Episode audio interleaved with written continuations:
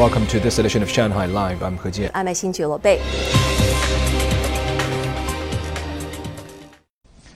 A draft law plans to improve the protection of snow-capped mountains, glaciers, and frozen soil on the Qinghai Tibet Plateau. It was submitted to an ongoing session of the Standing Committee of the National People's Congress for a third reading yesterday. The draft law calls for policies to restrict the human encroachment on snow-capped mountains and glaciers in order to protect these resources and the ecosystems around them. The Constitution and Law Committee has also adopted suggestions to increase penalties for breaking the law. Individuals who drop litter on the plateau will be fined up to 10,000 yuan. As the first top-tier auto show in the world this year, Auto Shanghai is in the spotlight. For the first time in four years, a broad international audience and exhibitors have been brought together and discussed the future of the car industry. Zhang Shixuan has more. They are all here at a 360,000 square meter auto show, watching new models from emerging Chinese brands and communicating with business partners.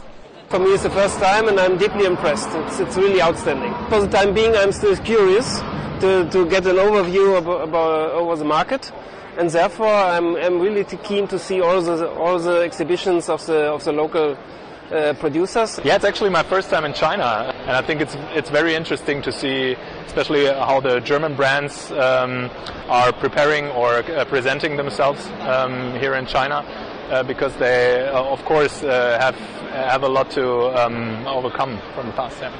The broad international audience brings a huge potential market for auto suppliers. They include German headquartered ZF Group. Two thirds of the company's board of management have attended. Exceptionally innovative. Stefan von Schuckmann, the head of Asia Pacific business, is here. Sales in Asia Pacific have reached 10.1 billion euros, an increase of 12%. I've been to Shanghai already three times this year um, to visit uh, individual customers and get back into dialogue with our customers, which I feel is very important.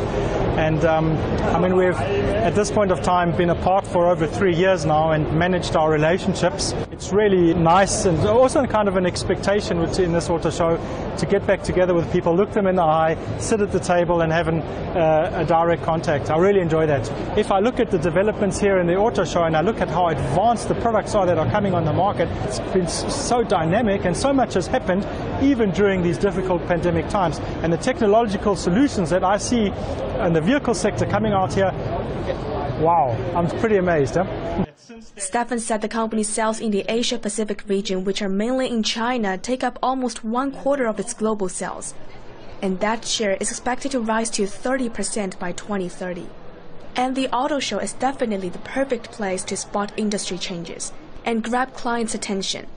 A series of its new products, technologies, and solutions are on display, including a new e-drive system and imaging radar. What is interesting is here our Pro AI.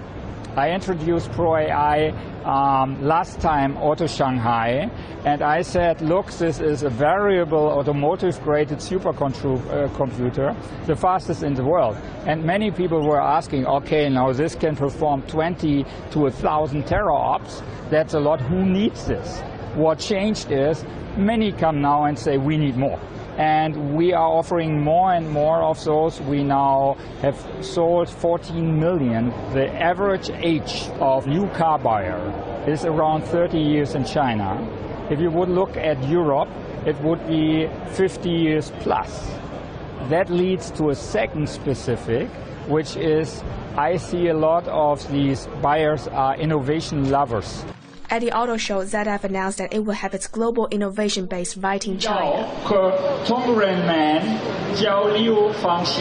Its fourth tech center will start operation later this year in Guangzhou. If I specifically focus on the Asia Pacific region, especially on China, this is the most advanced new energy vehicle market. And what I anticipate is probably the tipping point somewhere around 2025. China is obviously the biggest player in Asia Pacific. It's the biggest automotive market. It's for us ZF obviously a focus market. Now, Chinese customers that are extremely uh, successful here in China and actually gaining market share, comparison to international OEMs, are starting to also grow in the ASEAN region. So they're starting to export more and more vehicles. So what, what we say is by focusing on China, we automatically start focusing on the ASEAN region because the export factor is starting to increase with Chinese. Just last year, when the group locked in a sales revenue of almost 44 billion euros, it launched a series of new production and R&D projects in the Chinese cities of Jinan, Guangzhou, Shanghai, Hangzhou, Shenyang, Zhangjiagang, and Rizhao. 张世璇 Money Talks.